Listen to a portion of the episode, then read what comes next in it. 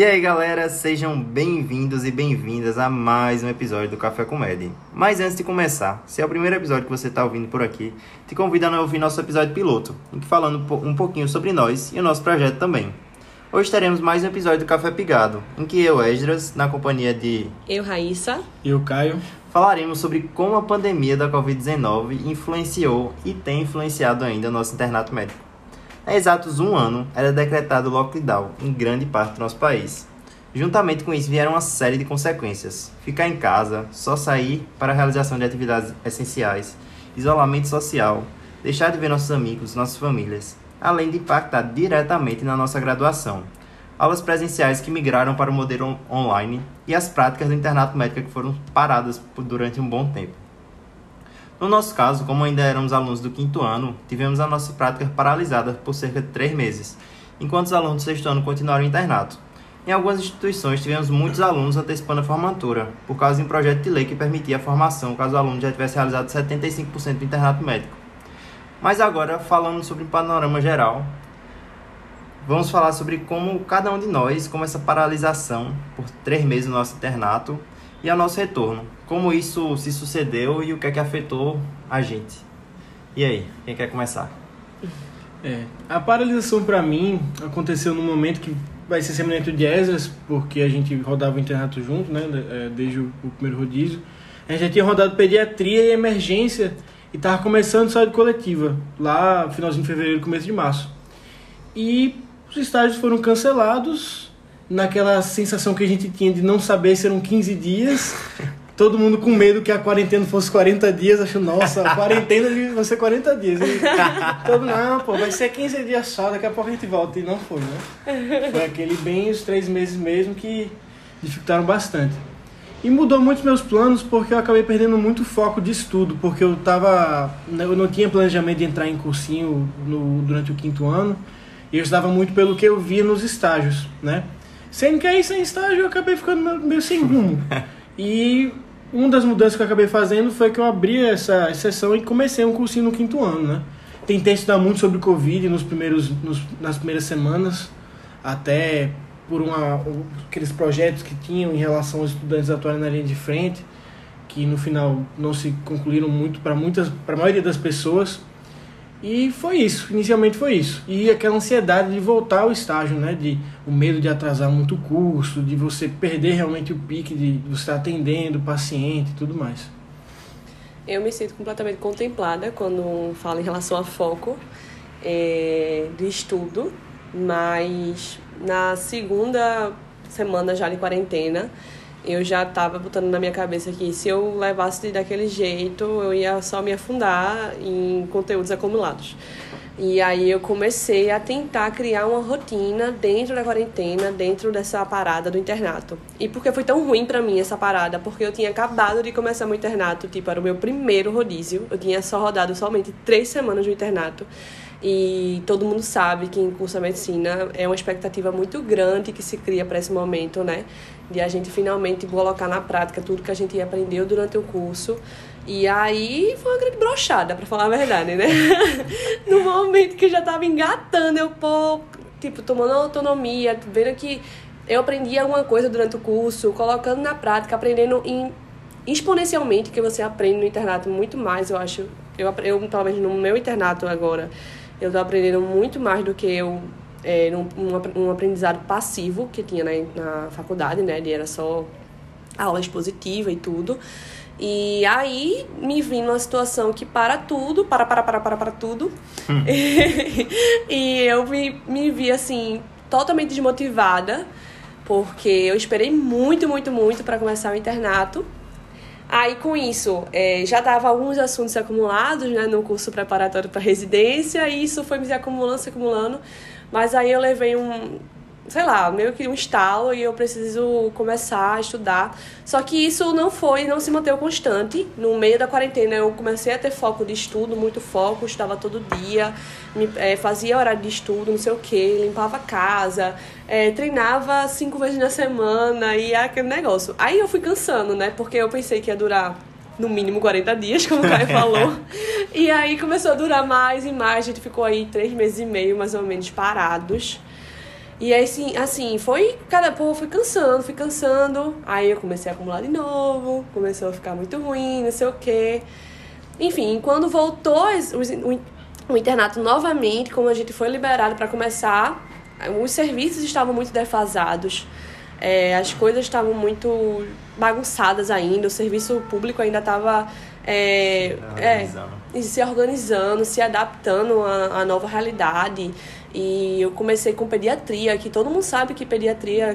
Só existe pediatria quando as crianças estão juntas, ficando doentes juntas, todo mundo melequento, né? E ficando. E eu, pô, comecei com urgência pediátrica, não, não atendi ninguém não atendi ninguém. Eu, só atendi foi uma vez só, porque levou um corte na cabeça, porque criança dentro de casa, né, trancado, com certeza tá fazendo trela. Aí eu só atendi corte. Aí são uns pontozinhos que eu dei e pronto. E isso, isso me desmotivou mais uma vez, os estudos, enfim. Isso me, é, foi dessa forma que, que a pandemia me afetou no passado.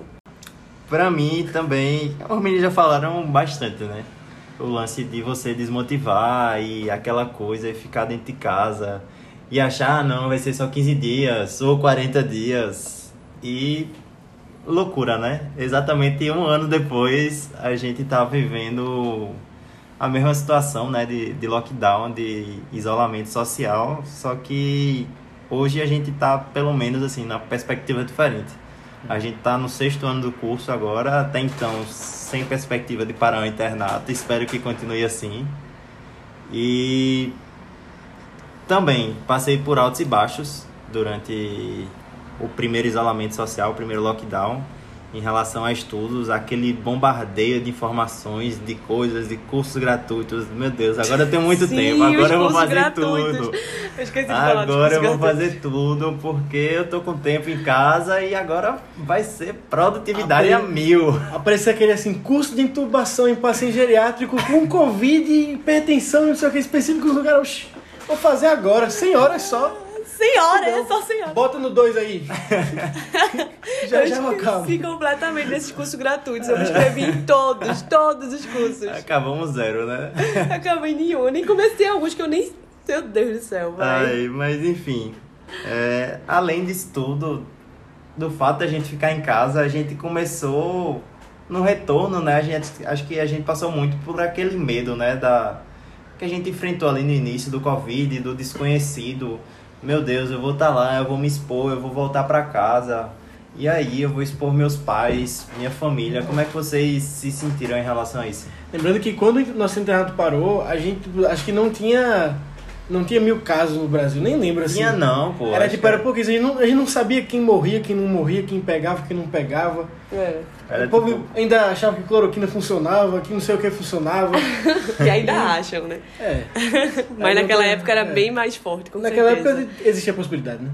É, e ninguém sabia nada, né? Até os médicos que tinham que trabalhar estavam morrendo de medo. Morrendo de medo. E a gente ficava naquela, bicho, quero voltar, mas tem isso aí, né? Tem que usar máscara, não sei, se- não sei se vai proteger direito e tal. E fica, ficava nessa. Em relação à ansiedade de expor meus pais, houve muito. Teve uma semana que eu fiquei. Quando recomeçou o internato, eu fiquei aí quase duas semanas trancada dentro de, de casa. Tu lembra disso? Eu fiquei trancada dentro do quarto, na verdade. Dentro do quarto, isolada. Minha, meu talher era separado, meu prato era separado, meu copo era separado. Eu comia dentro do quarto. Foi um momento de muito reflexão, tensão, ansiedade, apreensão pelos meus familiares, pelo que, pelo que o mundo estava vivendo. Imagina você passar duas semanas realmente trancado dentro do quarto. É pior do que o paredão falso do BBB. e que você... Ah, vou ter que criar assim, ó, ó, referências, É, referências. links, É, links, links, para o povo entender como é. Um confinamento. E, enfim, pra mim foi muito tenso em relação a isso. É, digamos que eu comecei a me acostumar com o vírus no, no processo, assim, na metade do ano. E aí eu já não aguentava mais ficar dentro do quarto, já tava com meus familiares, todo mundo sem máscara. Eu, eu- teve um tempo que eu ficava de máscara dentro de casa, né? Eu chegava, eu tipo, vou no banheiro, botava máscara, ia no banheiro.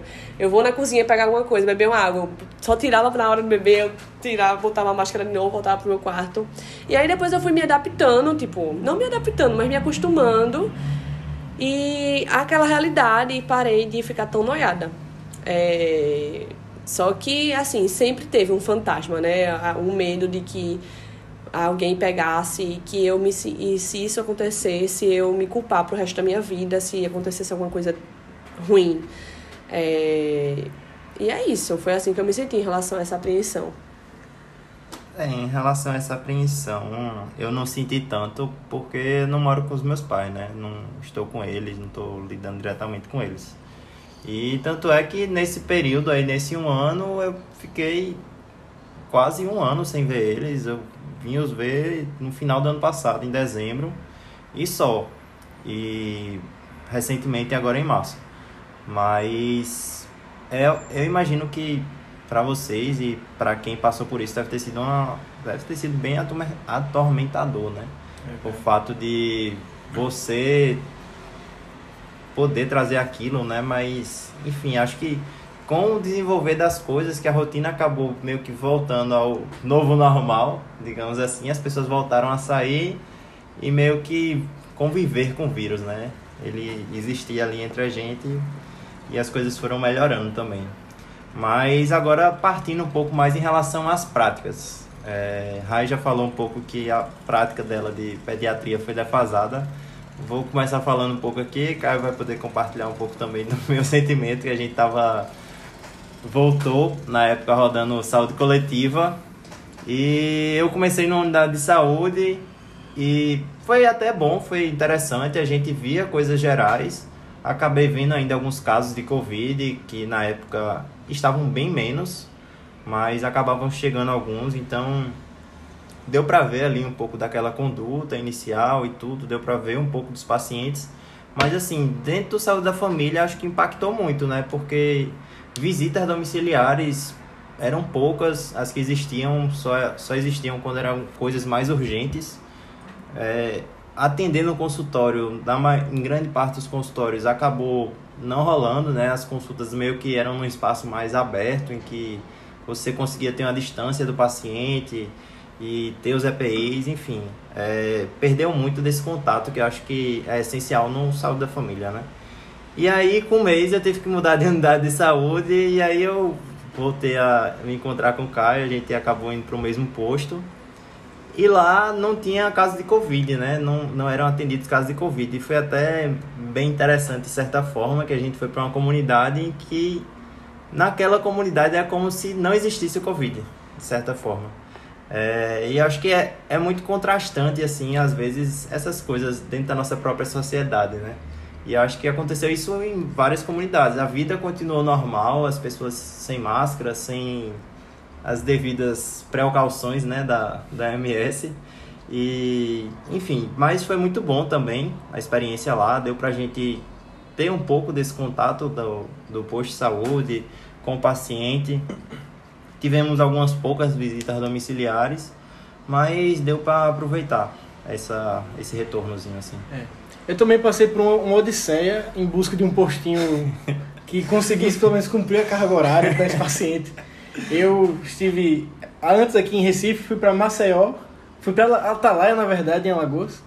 Aí depois eu fui para um postinho aqui que tinha só dois dias na semana e era só pré-natal. E aí a gente acabou indo para esse outro postinho, que aí teve um fluxo maior, assim, não era todos os dias, mas. Então foram três postinhos que tu passou. Quatro. Quatro contando com antes, com antes da pandemia. Aí. Foi minha grande odisseia. Desbravando a unidade básica de saúde do Brasil. Já, Caio Se fosse desse mais um, você é gestor já. Né? gestor. É. E aí, o grande problema em relação, o grande motivador dessa, dessas mudanças durante a pandemia era realmente uma das, uma das condições implicadas em a gente voltar ao estágio, que era não em todos os dias, né? Era você em dias alternados, ou então ter algum postinho que o, o médico mesmo, por estar com outros 10 vínculos em relaciona, relacionados ao Covid, ele não podia comparecer todos os dias e acabava indo dois dias só, três dias. E isso, isso motivou muitas essas mudanças, né?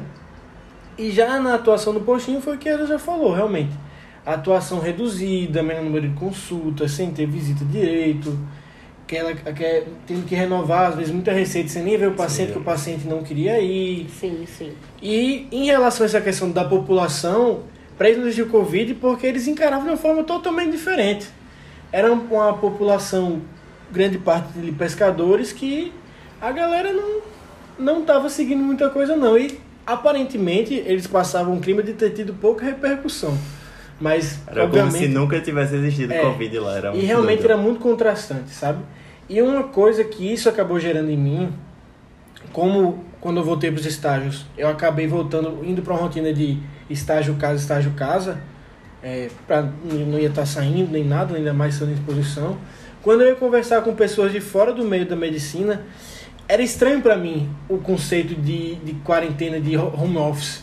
Que eu ia conversar com alguém, tipo, eu já, já em outro rodízio, em clínica médica lá na frente, que também era a mesma rotina de casa, estágio, casa, estágio. Quando eu conversar com alguém, alguém me falava, bicho, tô há 10 meses em casa trabalhando. Eu, pra mim era algo fora do normal, porque eu já, eu já tinha voltado a, um, a, um, a uma atividade normal de trabalho, né? A diferença é que eu não tava saindo, digamos, final de semana. Mas isso acabava ficando meio estranho na minha cabeça.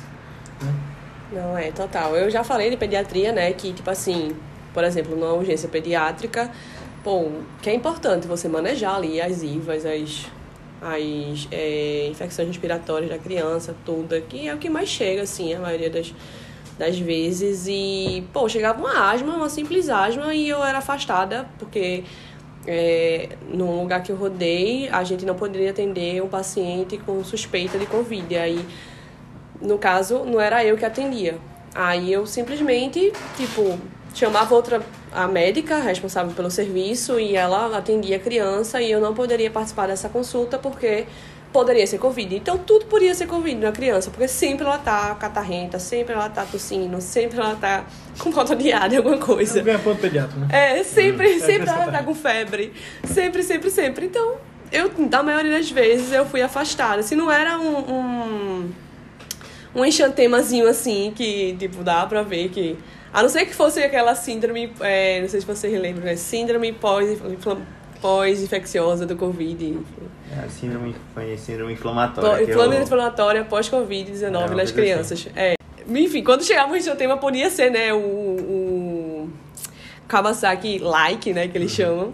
É, enfim, e aí, logo depois dessa de pediatria, eu fui pra gineco, de novo, porque eu já estava em gineco quando parou, eu voltei pra gineco, e gineco tava tipo assim, as mulheres não queriam ir, e as, as cirurgias de gineco eram a maioria das vezes eletivas, e não tive cirurgia, não, não, não tive essa prática cirúrgica dentro de ginecologia. É, fiquei aí quase um mês indo pro serviço só para assinar fre frequência e, e cumprir carga horária. Foi muito ruim mesmo. Ano passado foi muito ruim. Meu rodízio de pediatria, meu rodízio de gineco. Foi realmente frustrante para mim. É, afetou demais. E a uni- o único rodízio que começou a melhorar, que já foi, foi no ano, foi a obstetrícia, porque a obstetrícia não para por causa do Covid, né? É, pelo contrário, Pelo com contrário. a quarentena, eles estão aí, né, a todo vapor Fervorosos. Raivoso. raivosos. E foi muito massa, né? Eu pude finalmente com- é, sentir que eu estava aprendendo alguma coisa no ano passado.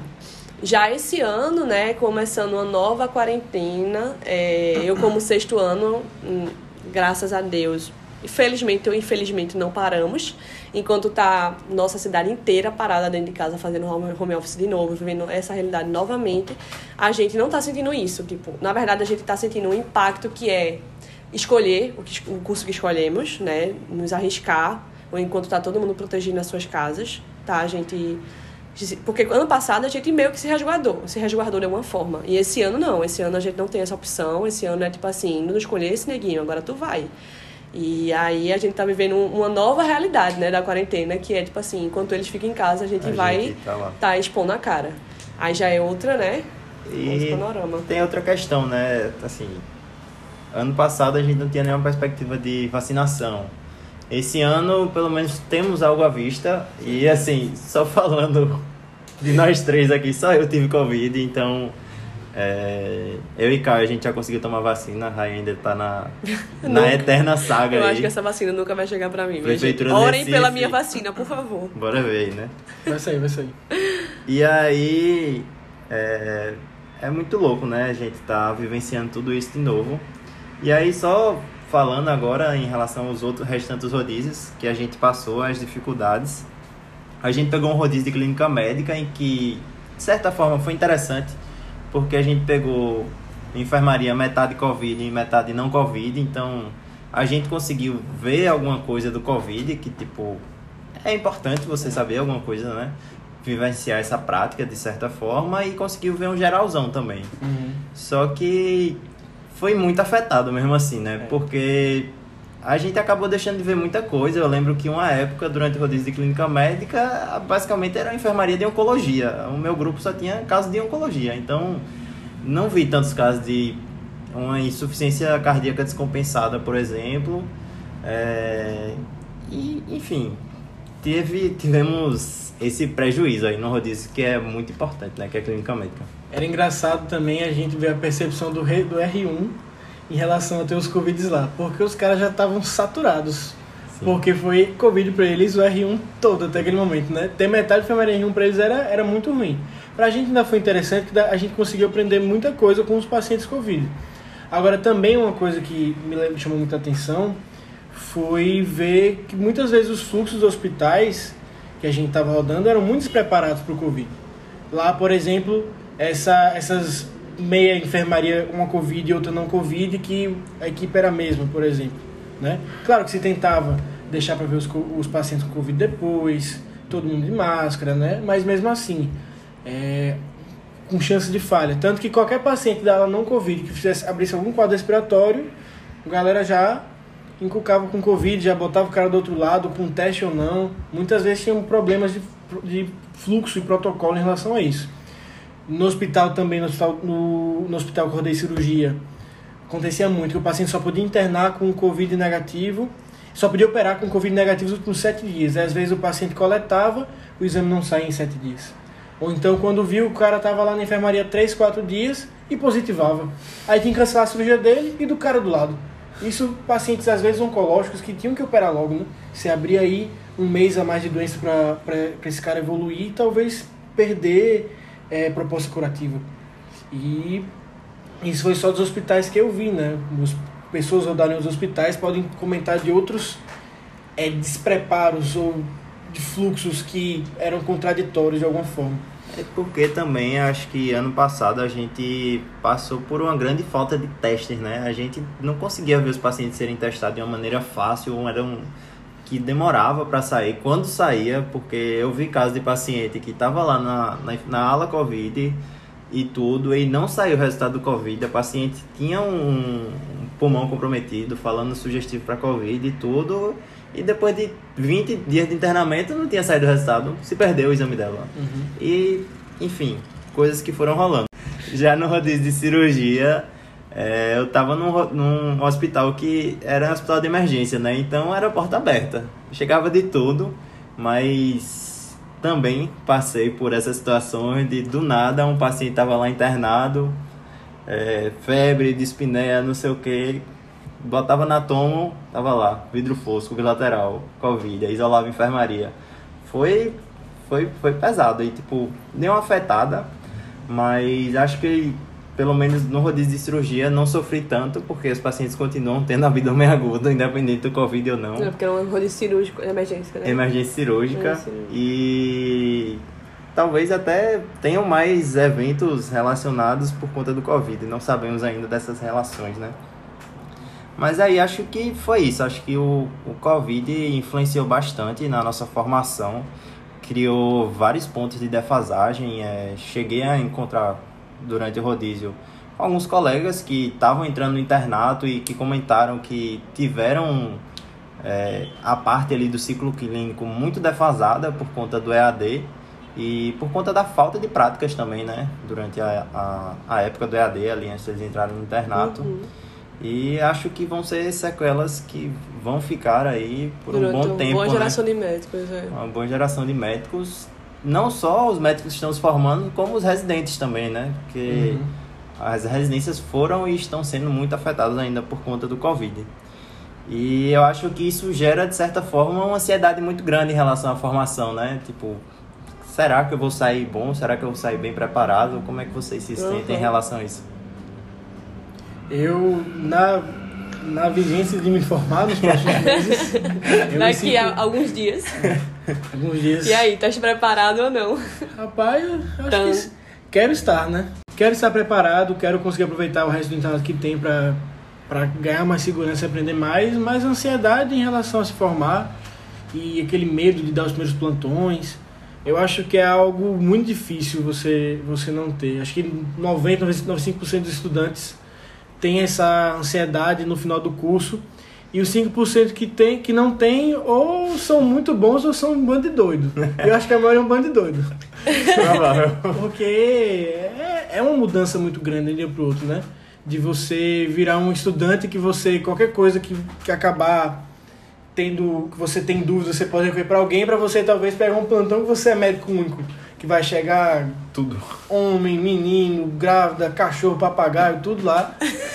vai vir de tudo pra você e é você. É você, seu carimbo e seus seis anos de faculdade.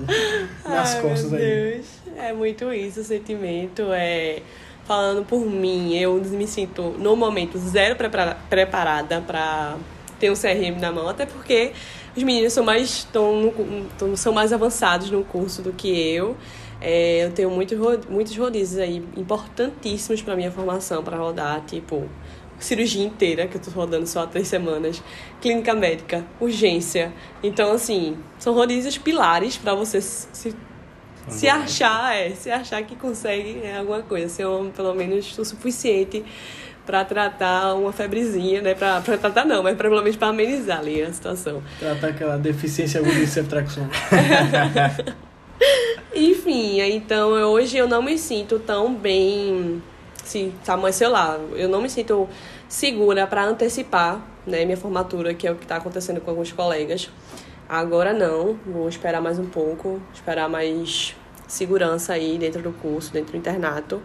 É, mas eu já me conformei que eu vou ser filha da pandemia, sim, uma médica formada filha da pandemia e que eu vou ter que lidar com situações é, realmente delicadíssimas de perder pessoas, é, perder pacientes, né? Tão rápido que eu não vou poder fazer muita coisa por eles, que eu vou fazer, vou dar tudo de mim, talvez não seja suficiente. E que eu vou ter que comer, porque eu acho que em tempos passados, quando não existia a Covid, né? é, eu acho que os médicos que se formavam sabiam tudo aquilo ali da medicina e tudo, e iam com seu carimbinho ótimo pra guerra. E hoje a gente, eu pelo menos sinto que eu preciso saber algo a mais, que é o manejo do Covid, o manejo da UTI, o manejo. Porque assim, acho Do que nem todo. grave. É, do paciente grave. Eu acho que nem todo mundo sentia a obrigação de rodar em UTI, precisar disso. Eu acho que a nossa. A geração de médicos que está se formando agora sente essa necessidade de precisar rodar em UTI para saber o manejo, saber todo o suporte ventilatório, não sei o quê, colar em um fisioterapeuta, sabe? Perceber a importância desse profissional dentro de um- de um serviço. E eh, dessa forma eu sinto também essa, essa necessidade de aprender mais sobre o Covid. E não só eu, acho que o mundo inteiro, né? Tá, é uma doença nova. E, e é isso, eu tenho muito a aprender para para entrar nessa guerra aí e ajudar os colegas de trabalho. Eu acho que, assim como a defasagem, né, que trouxe, acho que o Covid também trouxe oportunidades pra gente, de certa forma, né? Sejam nos cursos online gratuitos que surgiram lá na pandemia, no início, ou acho que estalos, né? Acordar para aprender coisas que a gente não estava ligado em aprender. Meu Deus, eu preciso dominar isso, eu preciso saber isso bem. Se o paciente chegar assim, o que é que eu posso fazer? Então, acho que o lance da ansiedade, acho que o lance do medo, pelo que eu converso com, com pessoas mais experientes, obviamente, é, eu acho que meio que permanece, sabe? Eu acho que sempre vai ter um friozinho na barriga se chegar um paciente assim no meu plantão. Meu Deus. E. O que Chama me- o médico, chama o chama o médico. O que me conforta muitas vezes é estar olhando aquele paciente grave assim, eu fazer, meu Deus do céu, se eu fosse eu, o que, é que eu faria aqui?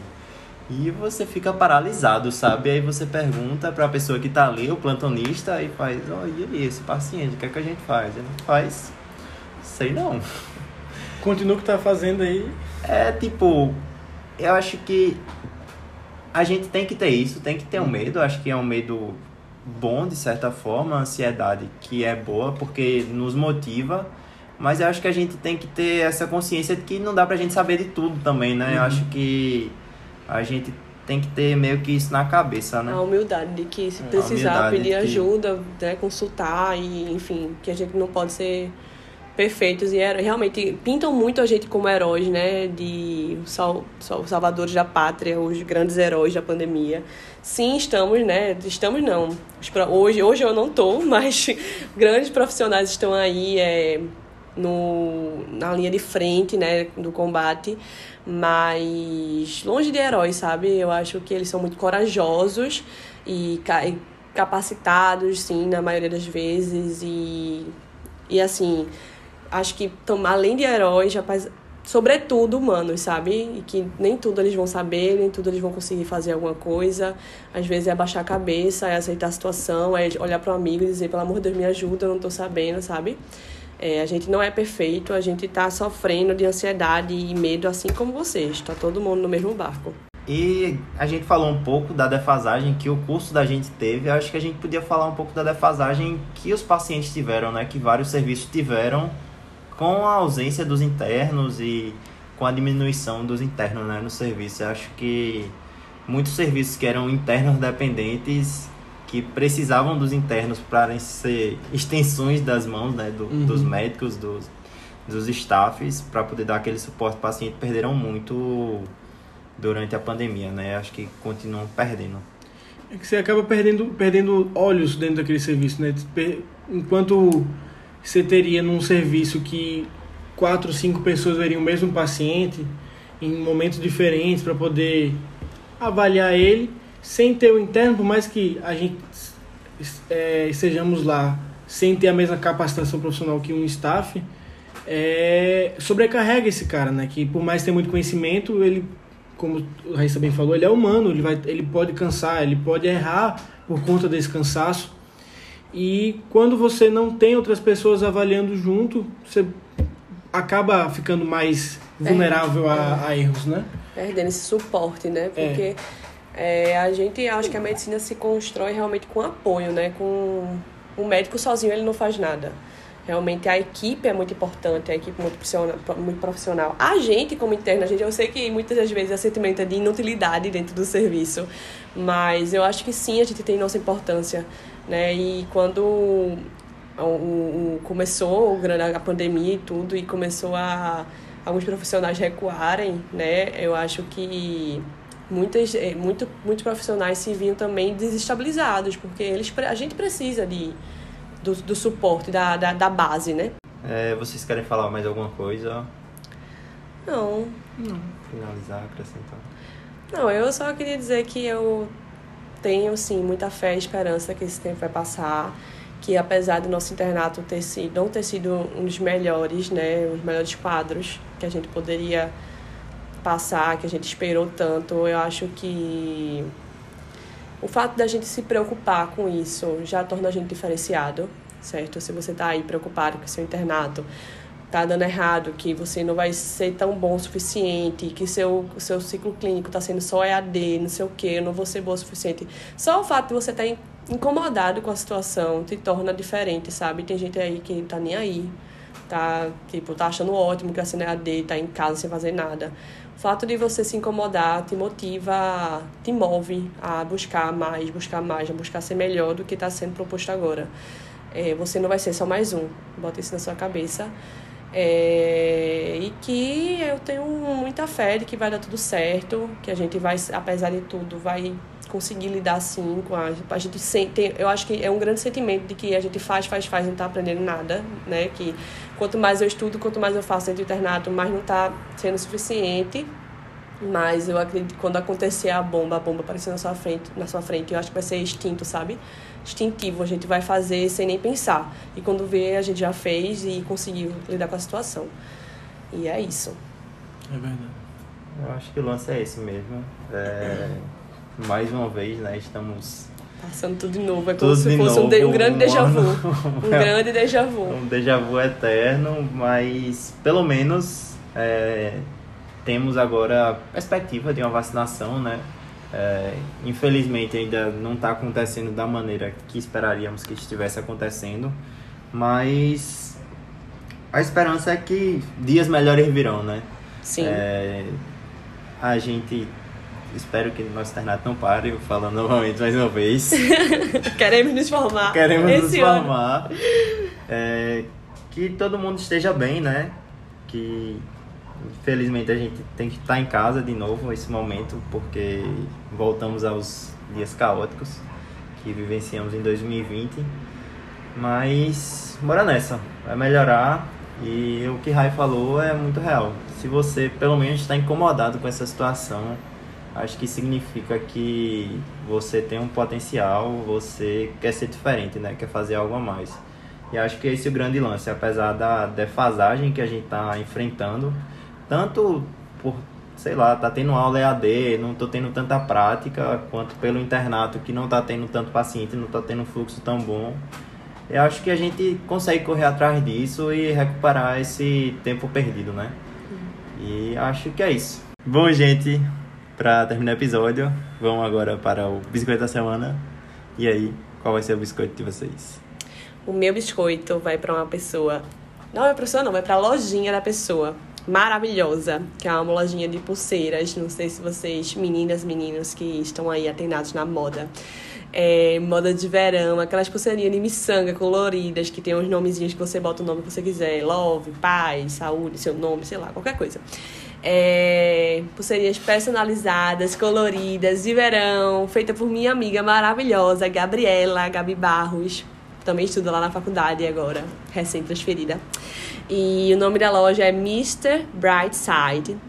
É, o arroba da loja é Mr. Brightside GB, né, Gabriela Barros.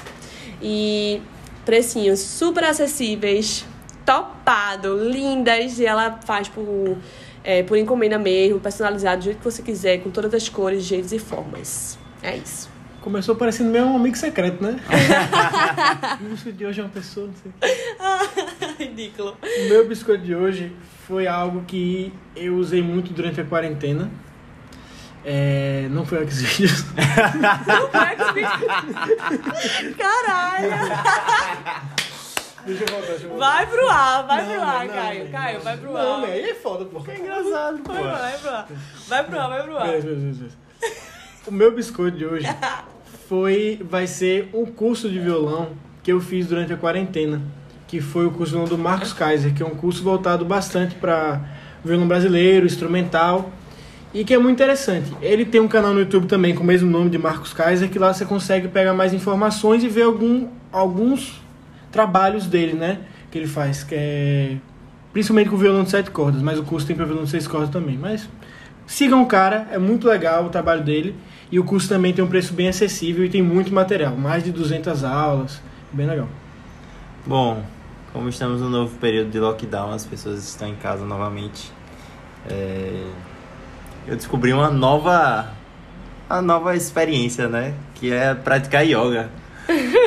É, gente, como sempre, né? Ele consegue surpreender, surpreender. É, que surpreender sempre. Ele tá sempre ali se renovando. É, Mas bota o E- incensinho também, né, ali pra dar um cheiro. é o quê? Bota o incensinho também, né, pra... Ainda não, ainda não, quem sabe. Pra cheiro, cheiro. Mas aí vai ser um canal de YouTube, que é o canal da Pri Leite. Se você botar Pri Leite no YouTube, yoga já aparece. E atualmente eu tô fazendo um. Acho que ela gravou aí durante algum momento, que foi um desafio de 21 dias é, praticando yoga. E é bem legal, os vídeos têm 25 a 30 minutos ali. E eu tô gostando bastante, hoje eu tô no terceiro dia apenas. Mas foi uma prática bem interessante que acho que dá para você adquirir uma excelente consciência corporal, dar uma alongada e acho que começar o seu dia ou finalizar o dia ou ter alguma parte do seu dia ali para você, que acho que é muito importante nesses tempos que estamos vivendo. Fica aí a dica do biscoito da semana. A dica do biscoito da semana. O bis... Fica aí O biscoito da semana. Fica aí o biscoito da semana. E é isso, pessoal. Esse foi mais um episódio do Café Comédia. Sigam a gente no Instagram para mais informações, arroba Café Comédia. Todas as informações vão estar na descrição desse podcast. É só isso. Valeu. Tchau!